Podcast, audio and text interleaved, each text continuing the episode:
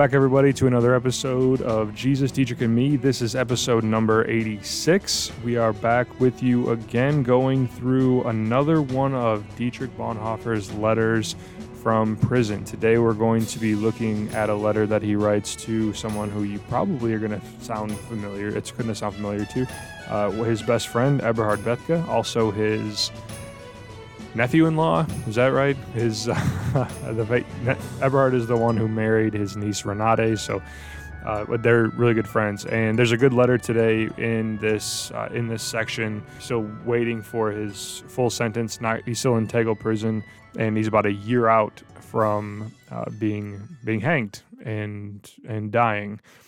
And he's going to mention something in this letter. He's going to talk to to Eberhard about a couple of different concerns with that. He's going to talk about baptism, and it's a little controversial. Um, we certainly have a, opinions about it, but we'll get to that in a minute because we want to get to our follies this week. And I think all of us, we were thinking about on the way down here just how how fun it's going to be with follies. Which, by the way, I think our follies last week. Uh, I just told the guys here before recording. I think uh, looking at our our numbers uh, from last week and the week before, uh, there was a significant downtick from from the number of plays and downloads from last week, and that I don't know if that's just because people are tired of listening to us, but I also can't help but wonder if the content of what was in that beginning part of that podcast um, got a little flagged is the wrong word, but what? How did you word it? Shadow banned. Yeah, maybe it's something like that. I don't know. Um, but it was a little it was a little weird to. Usually we have we have almost doubled the number of, of plays by the time that that we hit record today. So I don't know what's gonna what's going on with that. But had a good episode last week when we were talking about prayer, talking about the Psalms, and um, we're going to be continuing those kinds of discussions with baptism today. Um, but it is time. It is time for Follies of the Week. And today, uh, both of us, all three of us, have a number of different follies. I'm actually going to let Nick start today because I really enjoyed his when he shared his with me. So Nick, you were you were doing some late night Instagram scrolling and uh, and came across a uh, Instagram webpage which was uh, which was quite humorous. Yes, you ready to get flagged again for this episode? I, probably, especially during especially during Pride Month. Right. So I was just scrolling on Instagram and like one of those ads or something came up and it was for the United Church of Christ. And so I'm like, well, they have a rainbow logo, so let's take a little deeper look into their Instagram and boy was I entertained, um, to say say the least. Oozing with wokeism. Yes, so yes. much wokeism. Not a lot of Jesus, but plenty of wokeism. so I just had a couple posts I wanted to share. Uh, we'll start off, of course. Happy Pride. Uh, remember that you are made in the image of God, and you are perfect just the way you are. Yes. Well, I guess we don't need Jesus then. Jesus. That's the case. we, yeah, that that is uh, that is interesting. So, in addition to that fun post, I, I looked at a few other ones. I'll share with you briefly. Love your neighbors. Get them internet. Outreach, right? Getting internet right. for people. And QR codes. And QR. The faith of the prophets. Lessons for the climate crisis. Not sure what prophets and climate crisis have to do. All right. Ooh, this one's a little heretical. God's pronouns are they, them, with the rainbow flag waving in the background. yeah, I mean, yeah, right. Heaven forbid that we uh, that we call God a He, call Him Father. I mean, the they part is not entirely wrong because um, it is the Trinity. It is yeah. the Trinity. but but no, that say what did he say to Moses? Oh yeah. I could say they are, they were, yeah. they will be. I don't know. Uh, you know what? but the rainbow flag in the background, and then the the fact that they refuse to call God Father in any of their prayers, that kind of they're not doing this for biblical reasons. And then my my last, my final and most egregious one so far is is a prayer, a prayer that they they used on monday Thursday, and it is a they used the Lord's Prayer as a basis for it and basically changed it. And so we'll just we'll just play the audio for you now. Yeah, we're gonna we're gonna play for you. Just a, a just a heads up for those of you that listen and know us and know what we believe and know how we feel. Um, I think it is awful that they're taking a and rewriting the Lord's Prayer, especially for this kind of purpose. Uh, this prayer does not reflect the views of the Lutheran Church, Missouri Synod. It does not review the the or it does not reflect the views of Pastor Hill, myself, or Nick. And uh, but we just want to show you what kinds of things are out there, especially just because it's called a Church of Christ does not mean that it is a biblical church. In fact, uh, Satan is using this church to uh, completely destroy how we think and view as people. So, this is the prayer, and you're going to hear right off the bat what Nick talked about um, with the refusal to address God as Father. So here we go. Please pray with us. Our God, who is disabled, holy are your differences. May your work of inclusion be done on earth as it is in heaven. Grant us access in all the ways we need. And forgive us for excluding others as we forgive those who exclude us. Keep us away from temptation of believing we're not enough, and deliver us from the evils of ableism. God, in you we find community, welcome, and belonging, now and forever. Amen. Amen. Deliver us from the evils of ableism. so, uh, Pastor well, Hill, I like before that actually, whatever they said that that we're not enough. Yes, and uh, our God, our God Jesus. who is disabled.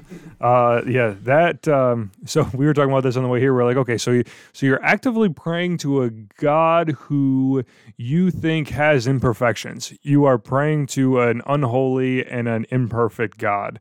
And I'm sorry, I don't want to. I don't want to worship that God. Um, I don't want to. I don't want a God who. I want a God who sympathizes, which is what Scripture says. I don't want a God who is imperfect.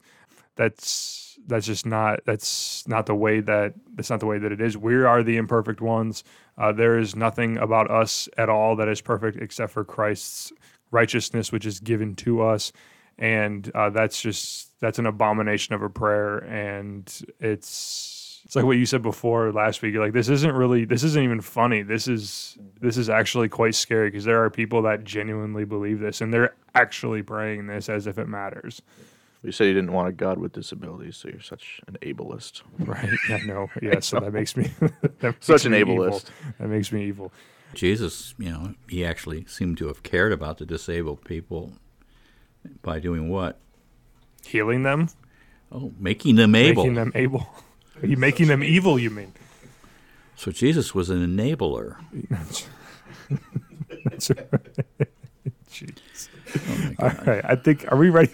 Are we ready for yours? Are we ready for yours? Oh, yes. The View, Joy Behar.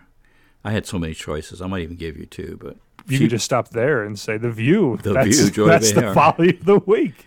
I, I, yeah, such a pompous set. Women. Women. Yes. Joy Behar says um, that the gun problem will be over in America as soon as black people get guns. And I'm thinking, uh, I'm pretty sure black people have guns. What are they using in Chicago to kill all right. people? I, and New York and everywhere else. Yes. It's We just said- ignorance. I saw it. I saw a thing online that said that the the left, the left conservative or the le- the left liberal party agenda is trying so hard to convince to convince people that the quote unquote the right wing people, uh, the Republicans, the conservative people that they're racist, and it's just it's just not the case because everything that she said, yeah, you look at the the murder capitals of the of the United States and they have a very high African American population. And I promise you, it's black people killing black people. It's white people killing white people. It's black people killing white people. It's white pe- pe- people killing black people. It's it's not a it's not a race thing. it just it just isn't. And so, uh, it yeah, that's that's awful, and that's kind of funny. You know, it is that's what funny. she said. Yeah. I've only been in a gun store once or twice, and um, I, I would say there is no evidence that anyone was preventing any African American from getting guns because they were like three quarters of the customers. I don't here. Nick Nick is Mr. Gunman. I've been in several gun stores or at the gun counter, like Cabela's or something, and there's always black people buying guns all the time, and no one's discriminating them. I remember after the whole George Floyd thing, there was a black gentleman with a I can't breathe shirt next to a white redneck in all camo, laughing and talking and having a great time while buying guns together. While buying it was the least together. racist thing I've ever seen. But But that's So- but that's what they're that's what they're trying I guess to. the second one to is is the whole whole uh, the solution to the gas prices is to buy uh, an electric car. Um, and who who what- what's se- secretary something or yeah, other? uh, Debbie Stabenow from Michigan. Yeah, Yeah. said Dr- that. He said, "Oh, I drove, I drove my, I drove my electric vehicle from Michigan to here last weekend, and I went by every gas station, and it didn't matter how high the prices were." Uh, You want to talk about elitist, Yeah. and you want to talk about privilege, and you're telling us that you're privileged. Y- That's the pot calling the kettle black. Privileged. Come on. But no, that was that. That's all true. That wasn't my point because they'll say that. Next news story is, well, we're probably going to have rolling blackouts in the country all summer long. So if I have my electric car and I plug it in and we're having brownouts and blackouts, Good luck. good am I not in the same place car. I am right now? Yeah. It's, oh my God. it's embarrassing, and and we'll close with this because I don't want to take up too much time. We always get we, it would be so easy for us to get sidetracked with these kinds of things. Um, my folly this week, uh, considering we mentioned the gas prices, we've mentioned food shortages, which by the way, apparently there is a severe uh, chili shortage that they're uh, discontinuing sriracha sauce for a little bit, which is sure as heck a sign that we are in the end I would never notice. I, Well, I only just recently we have one of those big bottles with the green nozzles at home. Just started using those a little bit more and everything, and I I'm gonna notice and I'm gonna miss the sriracha sauce, but that's that's okay. But anyway, so. Uh, here is uh, Press Secretary Karina Jean Pierre talking about our economy and how it's never been better. What we're trying to say, what I'm trying to say to you, is that the economy is in a better place than it has been historically. And so we feel here at this administration and other experts as well, is that we feel that we are in a good position to take on inflation. The economy is in a better place, has never been in a better place historically. As I fill up my car for 560 before coming down here and I'm paying. Who was it that said that milk was at like five dollars for a gallon? Was that you or was that Ron? Yeah, it was like we. I used to pay a dollar seventy at at Meijer for milk. It's just it's awful. Don't don't sit there and lie to us and lie to the American people and say that the economy is historically hot, the, the best that it's ever been. When you have people that are that are I mean the, they're literally crumbling and they talk about savings accounts and how well if you have a savings account then you come from generational generational wealth and I'm like I'm sorry I have a savings account I certainly don't come from generational wealth like there's just you couldn't be further from the truth with regard to our economy. And we were talking was it monday? We're talking about the people that are buying houses and selling houses just need to be ready for the collapse here in a couple in a year or two. Is that what you said? Yeah, maybe So- not that long. maybe not even that long. So more lies from your from your government leaders. You gotta love it. You gotta love it. All right. Are we done with folly now Well, actually, we're going on to uh, maybe a Bonhoeffer folly. Maybe a Bonhoeffer folly. Beautiful. Let's uh, let's get to it then. This is a letter from Eberhard Bethge. This is on the. It's dated from Tegel Prison. To Eberhard. To did I say from? Yeah. Sorry. It's to Eberhard from Dietrich, writing from Tegel Prison, March twenty fourth, nineteen forty four. So Eberhard at this point has been drafted, correct? He's in the army. We don't know when he got drafted, but he's in the army.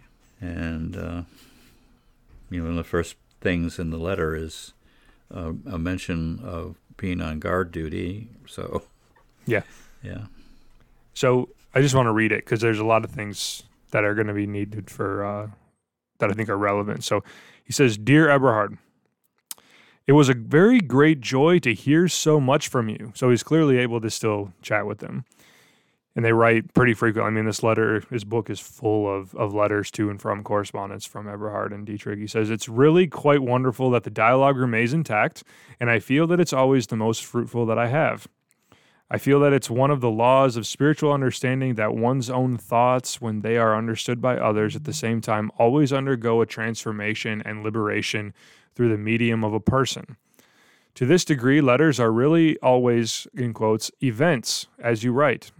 I would understand, well, if there were only three problems for you at the moment war, marriage, and the church. So hitting those things that are important to him. You mentioned he's in the army, so there's war. You mentioned marriage, which would be his marriage to his niece Renate, and the church. Eberhard was one of the many guys that were in the uh, in the Finkenwalde seminary, and it was one of the guys that was going out and attempting to be pastors within this kind of a context. All three are very important things. He says it's a great joy and a proof of your unchanged frame of mind that the scope of your observations and interest has been extended so much wider in fine spiritual freedom. I know that for some brothers, doing guard duty at night has been most significant. Is it the same with you? So, little, uh, just a little regular banter, just kind of opening up a little bit. And then he hits what we want to talk about today. And he mentioned folly, and we'll get to that in just a moment. He writes, This is Dietrich writing to Eberhard. He says, I expect the question of the baby's baptism is on your mind a good deal, now, and that's mainly why I'm writing to you, as I think you may be troubled by a certain inconsistency about it. So clearly, Eberhard and Renate have had a baby, Mm-hmm. and Eberhard is not has not been able to be present because he's been on guard duty. And Dietrich asks a question, and if I was a father and was away from my newborn, uh, I tend to think that I would be concerned about this. And he brings up baptism and what baptism is, and he talks about the inconsistency about baptism. What are you thinking, Pastor Hill? That what is this inconsist- inconsistency that he's referring to? Well, he's gonna he's gonna lay it out here, but it's part of it is on the, it's like on one hand and on the other. On the one hand, why would you deny the child baptism? Mhm. It you know if you were on a business trip for forty eight hours, I would you know tell your wife, well, we'll wait till he gets back to baptize the baby. But uh, as we're going to discover here in a bit, he, he doesn't know when or if he's coming back. Right. Um, just for context, he's probably on the Eastern Front. 1944 is not a good year to be a German soldier. No, it's not. And uh, his family is, every German family in, in an urban setting is under the threat of being bombed out of existence. Yeah, we've talked about that at length. Yeah, so so on the one hand, why do you why would you perpetuate a situation where the child might die without having been baptized? Mhm. On the other hand, I think where he's going is God is bigger than that. Right. So this is what he writes. You ready? hmm He says, We've sometimes urged that children should be baptized as soon as possible, as it is a question of a sacrament, even if the father cannot be present. And I would say that that's where I tend to that's where I tend to lean. But like you said, if if you're you know if if Brandon and I have a have a baby and I go out of town for a pastor's conference or something, and you know, and you know I'm going to be back in two or three days. Okay, that's something you can talk about waiting to be a part of, uh, unless the baby is, you know, having some health some health issues and you need to have the baby baptized sooner than that. But he's gone, he's away, and that's that's a little bit different. So he's saying that that is one view. One view is to certainly baptize the baby right away, and the reasons are clear. And then he says, yet. I'm bound to agree that you will do well to wait. In other words, he's saying you should wait. You should wait for you should wait for the opportunity to be there for your child's baptism. Why? He says, I still think that it is right and desirable, especially as an example to the community and in particular for a pastor, to have one's child baptized soon, assuming that it is done with a sincere faith in the efficacy of the sacrament. At the same time, the father's wish to be present and take part in the prayers for his child has a claim to be considered. And when I examine my own feelings, I must admit that I'm chiefly influenced by the thought that God also loves the still unbaptized child who is to be baptized later. Is he almost to me it sounds like he's saying, well, if you have the intent to baptize him, then that's that's that's just as good. Is that what you hear too? Yes. Well, what what do you think he means by efficacy, young Nick? what is the efficacy of the sacrament? Like the sacrament actually does something. And what does the sacrament? this, the sac- for a child, you receive the gift of the Holy Spirit, you receive the gift of faith, and you receive the forgiveness of sins. That's what we believe. That that that's the efficacy of baptism. It actually does those things. Right, right. Yeah. So, why would you withhold that from the child? Because it's it's basically, I'm subtexting this here and saying, he's kind of saying, well, you know, if this was a poor choice, God will, God will cover us. And I'm thinking, well, then does the child need to be baptized or not? Is- Right. If if you think that, then why why push for the the child to be baptized at all? Uh, if you really think that God's going to do that, and there, I mean, this is this. There are a lot of people that think this way. This this is not just this is not just the way. This is probably how most people who are not LCMS Lutheran how they view baptism. Um, it's a nice. It's like. It's a nice. Uh, it's a side. The main dish is faith, right? We're saved by grace through faith. That's the main dish, but baptism is one of those sides, and it's it's it's a good side. It's a side that that you know everyone wants at the Thanksgiving table, but at the end of the day, if it's missing, it's not that big of a deal. And I disagree. I think that baptism is actually that might be the main course. Well, I think it's also you know important, and we see it in like Luther's early baptismal rite that there's a minor exorcism in the case of Oh, yeah. baptism because we believe we're born sinful and under the power of the devil until Christ claims us as His own, which happens in baptism. So if we take that seriously, you would baptize as soon as possible. right. Okay, but let's just modernize it for a second and say, do I baptize the child, you know, okay, by the eighth day?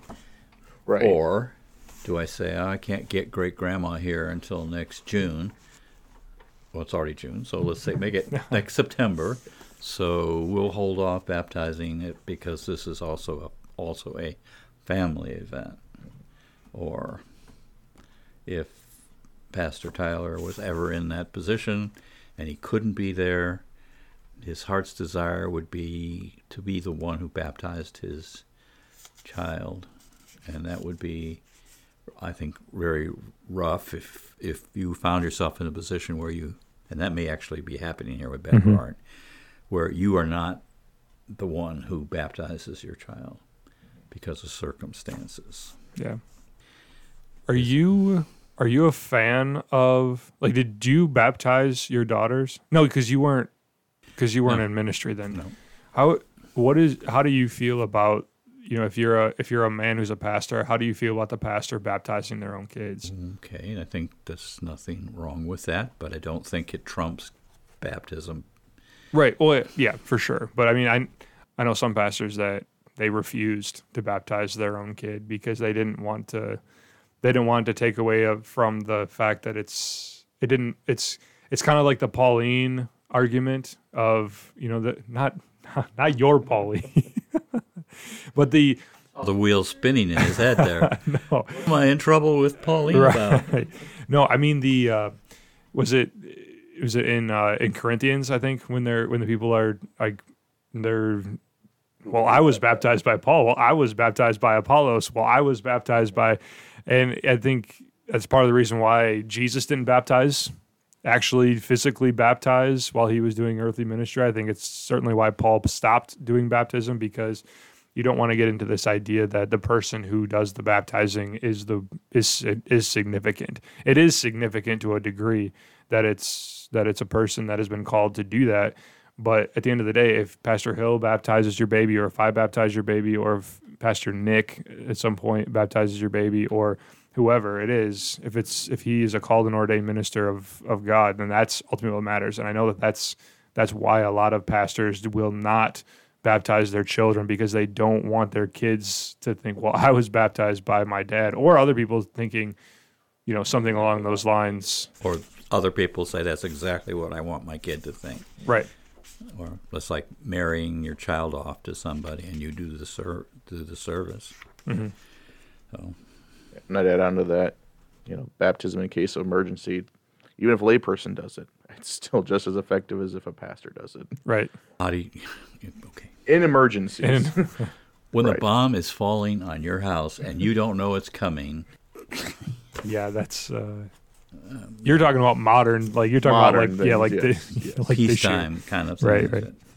Yeah, I mean, there's so much uncertainty in Eberhard's life right now and his family's life. I want to say Dietrich is telling him what he wants to hear, in, in a way, or at least he's validating. Mm-hmm. If this is the way you choose to go, it'll be all right because God also loves the still unbaptized child who is to Would- be baptized. So intent counts. Right, intent. That's that's yeah. That's what I was kind of thinking that he's subscribing to. That well, if you intend to have your baby I don't know how you could possibly justify that from Scripture, but yeah, that intent matters. yeah.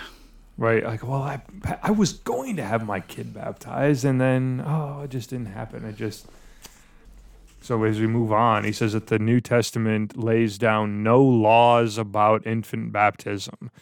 It is a gift of grace bestowed on the church, a gift that may be received and used in firm faith and can be thus a striking testimony of faith for the community. But to force oneself to it without the compulsion of faith is not biblical. And what that has to do with the argument he's making escapes me. I unless he's saying that unless it go the only thing the only thing that I can think of is that it's going back to his his argument of okay, well if Eberhard wants to be the one to do it, then the baby shouldn't be forced to be baptized elsewhere or by someone else. That's the only thing that I can think of because I agree with you. I don't know where that comes into play or why he'd be thinking that, but that's the only that's the only sense that I can make is that he's saying if you want to do it, then you should do it, and no one else should do it under the compulsion. So is that maybe I- bring I- any kind of light? I just I don't know.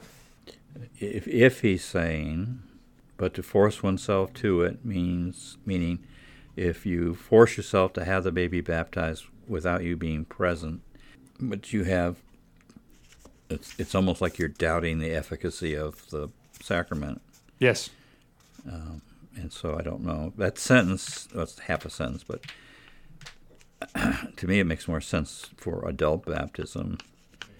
No one should be brought to adult baptism who is only there because he has to be there, right. in my opinion. Um, that God has not been working in this person's life up to this point. Well, that's that's the argument I think. where I, I had a feeling we were going to end up. I had a feeling we were going to end up here. That that's that's good. It's a good discussion. I really enjoyed this conversation. I think that's that's one of the main arguments for why you should not baptize a baby because the baby hasn't had an opportunity to decide and do this willingly on their his or her own volition. They are by all means being quote unquote forced to the baptismal font without being able to make a choice from themselves. That's I'm just saying that's that's the that's one of the arguments for withholding baptism from a child because that child has not to to quote our uh, Baptists or the Methodists or whatever church this United is, Church of United Christ. Church of Christ. yeah, that this person, this child, has not made a choice to be a believer. Uh, to quote my brother-in-law, who does not listen to this podcast, but if he does, he would probably be okay with me talking about him. His son has not chosen to be saved yet, which I which I laugh at, but um, that's that's that's that's how that that's how that is viewed. You haven't had a choice about this, and why would we force something if it's not if you didn't choose it? Then how can we be sure that you actually believe it? Okay, well, this is where get your non existent Vickers journal out And I, I say, that's the biblical principle here is God acts, we respond. Mm-hmm. And so in baptism, God is always the actor, Yes. And we are always the respondor. Mm-hmm. And so even when it's an adult, it might feel like you've made a decision for Christ. The reality is, God has brought you, Right. and the Holy Spirit has worked in you to bring you to this point where you respond by offering yourself for baptism. To, to ever say, to ever say it the opposite way, man acts and God responds.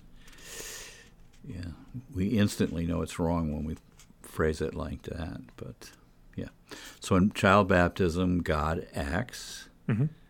by creating faith in the child. Through the water of baptism and the gift. of we the respond by Spirit. Raising all the promises the parents make is how we respond to raise the child up in the church. And, and I don't know how to say it any clearer than that. It's it's the question of of who is acting and who is responding. And Right.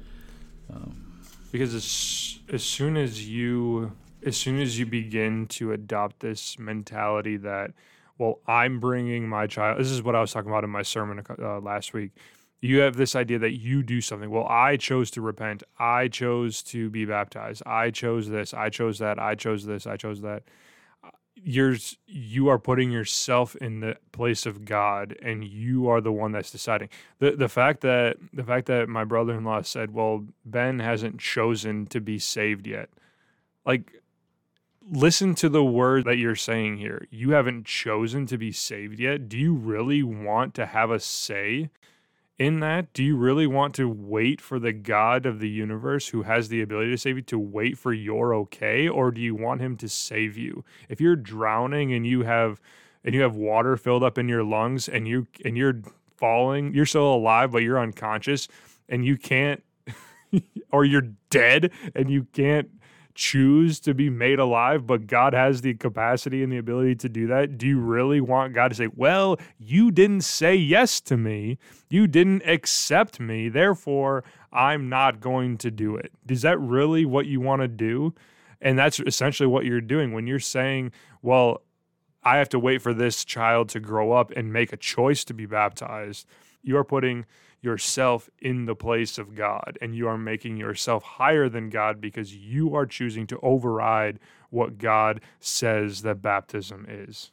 when we're talking about infant baptism, you know, we believe that uh, infants receive faith by being baptized, but when it comes to adults, you know, being baptized isn't the only way to receive faith. You can have faith by hearing the word of God and then coming to the the font later, but it's important that there's not only one way to receive faith. In fact, there's a couple ways.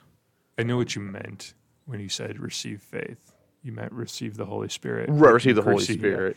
I just yeah, it's faith isn't just it's not just that ju- Right. You don't receive faith in baptism. You receive the Spirit, um, create which who conjures the faith in you. So one of the same, I guess. But um, I think that's an important distinction to make too.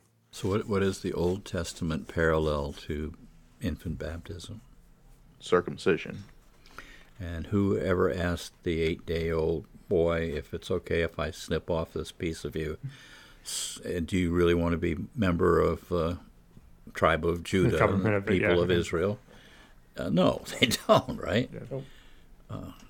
Well, in the fact Because if you waited till he was 13, he's probably going to say, like, uh, no, that sounds a little painful. I don't really want to do that. yeah. No, I And go ahead. I was gonna say, I've even heard uh, people say like, it, infant baptism wouldn't bother early Jewish Christians because they're already used to infants being part of the the covenant community of faith through circumcision. So infant baptism wouldn't bother them. Like, oh, okay, yeah, that's we've already been doing that with circumcision, basically.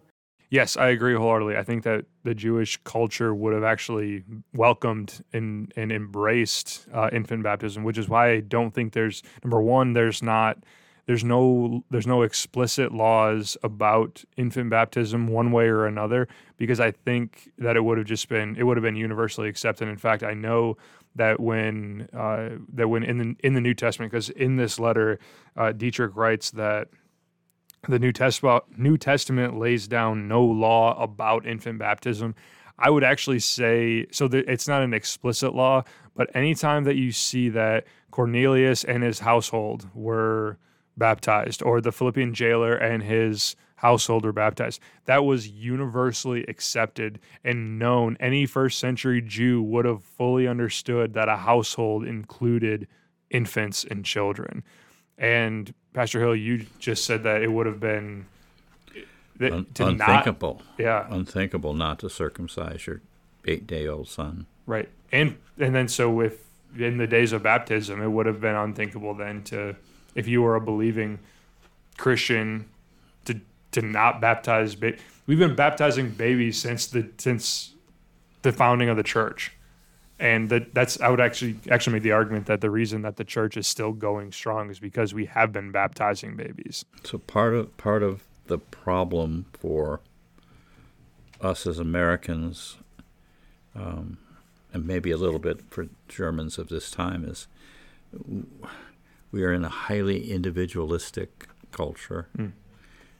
and the Bible is written to people who are in a highly, gosh, what's the opposite? Communal. Communal society. One didn't think of oneself as apart from the family. Yeah. Um, and so I, I usually go to that's the same in Oriental families. Like in Japan, your last name comes first and your first name comes last because the family you come from is more important than you are. And so when they get over here, we flip their names. Right. so they, they and they flip their names so they can be part of our culture. But I think that Bonhoeffer is coming at this question uh, as a temporal question, a time question, and some of the, some of the thoughts towards the end are, um, it's like this is a situation that will not last all that much longer. You, you'll be able to come home on leave. It, it'll be okay. Uh, not knowing what we know, what do we know? Right. That he was a couple months later, he's actually arrested for the same thing that Dietrich does or did. That's right. Put in prison uh, in eastern Germany, and then uh, he was scheduled to be get the same treatment as, as Bonhoeffer. I don't, I don't know that he had an execution date. He was waiting trial, and these are the kinds of trials which you never are found innocent, right? Uh, but the Soviets came and uh, rescued him. They didn't, didn't come to rescue him, but they came and liberated the prison camp, and so he escaped all that. But it's at least a year. It's probably April '45 when he's when he's released. So it's at least a year before he could possibly get home. And I don't know the way the Germans and Russians were in World War. I don't know that he went home immediately. He probably was just moved to a POW situation because he was uh, a soldier, ex-soldier. So Mhm. anyway, I wanted to go back where he talks about. It's probably the third sentence. I feel that it's one of the laws of spiritual understanding that one's own thoughts, when they are understood by others, at the same time all, always undergo a transformation and a liberation through that medium of the person. Um, he's really talking about this deep personal, spiritual connection that he and Bethge have together, and they can share their thoughts. Mhm. And as you share your thoughts in that environment, um, and the other person responds in a loving Christian manner, Right. um, what happens is what happens to your thoughts. they begin to they begin to change. They begin Either to solidify or change, Yeah. or as you, become- see you become somebody. more more like of one mind, Mhm. and you really kind of get a sense for that um, that body of Christ. I think that that Paul is referring to when you're interacting like this. This doesn't. I can't say the word. This doesn't happen over beer at Gemulklichkeit in the seminary. Um, this or a happens. pastors conference. Yeah, this happens in an established Christian relationship where you've already shared uh, many, many things. And so when someone speaks to you out of that context, you kind of know where they're coming from. Yeah. and if they're off base, you can guide them and uh, maybe find your off base. I don't know, but Right. in that interchange, I think he's saying how deeply he appreciates having, uh, even if it's only by letter, having that same depth of relationship with his friend Eberhard, uh, that they can talk about anything really and know that the other person is going to receive their thoughts in love, even if their thoughts are maybe a little out of whack. Um, and in, in the exchange, they'll come to some better understanding of the issue and a better understanding of each other. Yeah. So, I also thought when he said war, marriage, and church at the beginning, Mhm. I I kind of read that as you have these three biggies, Yep. and yet you still have time for me. Yeah, yeah, that's a good point. So that's going going back to what we were talking about. Um, was it last week? We two weeks ago. We were talking about the importance of uh, pastors having pastors and the importance of having you know that brotherly kind of love and telling your brother that you love them. And I think it just it speaks it speaks to the relationship that Dietrich had with Eberhard and. I mean, clearly he's yeah he's you still have time for me, and clearly Dietrich is concerned about the baptism of his friend's child, and that's that's what's interesting to me. Or he's concerned that his friend is concerned about the Right? Yeah, yeah, right, right. Um, why do you think? Because this might be part of we've kind of stumbled upon it. We've we've made mention before about how a lot of people view Dietrich as a works based kind of guy and more reformed than Lutheran. Certainly, he's not LCMS, but German Lutheran. Um, why do you think that he's not eager? He's not is a German Lutheran. He's a Luther Lutheran, but He's he's, a not a he's not a 20th century German Lutheran church. Right, right. Lutheran. But Yeah. go ahead. Um, so then, why do you think that he's arriving to this conclusion about baptism where he's not? Because if I'm if I'm Dietrich and I'm and I know that my friend is at war and there's not an opportunity, we don't know what the opportunity is. You consider I'm urging my best friend to have his child to get to the font as soon as possible. Like, why do you think this is just opinion? This is not this is not you know letter based or scripturally based. But why do you think that Dietrich's so uh, if you get to it, you get to it. If not, it's okay about baptism. Because I know, you know, in our prayers of the church, whenever we have, whenever there's the, we celebrate the birth of of of a newborn, the prayer always goes along the lines of, "Father, keep them in your hands until they're able to be brought to the fountain of baptism."